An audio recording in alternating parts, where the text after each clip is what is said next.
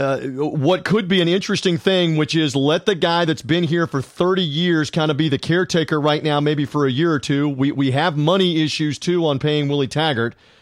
What percentage chance do you believe that has of happening, of Haggins being the guy and being the guy, at least in the short term?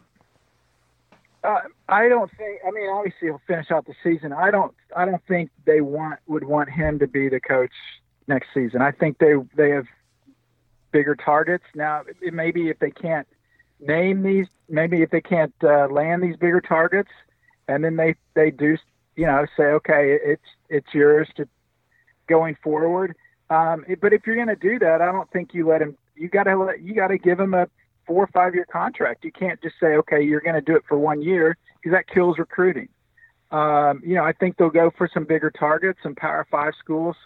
If they can get some of those, get one of those guys, I think they'll stick with it. If they find out that they can't, because other jobs open up, domino effect, that sort of thing, and they're not in love with somebody from the group of five level, then I think that is an option. I think it's probably a last option, and that's nothing against him.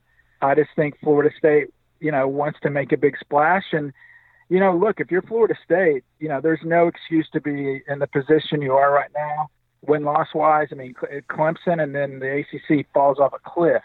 I mean, Florida State should be – remember – here's one. Remember when Florida State was Clemson? Right. Before Clemson was Clemson? I mean, a lot of people don't realize that. Florida State used to dominate like Clemson has dominated, and certainly the Seminoles feel they can get back to that. I think they can with the great recruiting base here in the state of Florida. But, yeah, unfortunately for Odell, I mean, he could run the table, but I don't see him similar to kind of like Luke Fickle at Ohio State. He was there a whole season, but I think Florida State will look to replace him for 2020.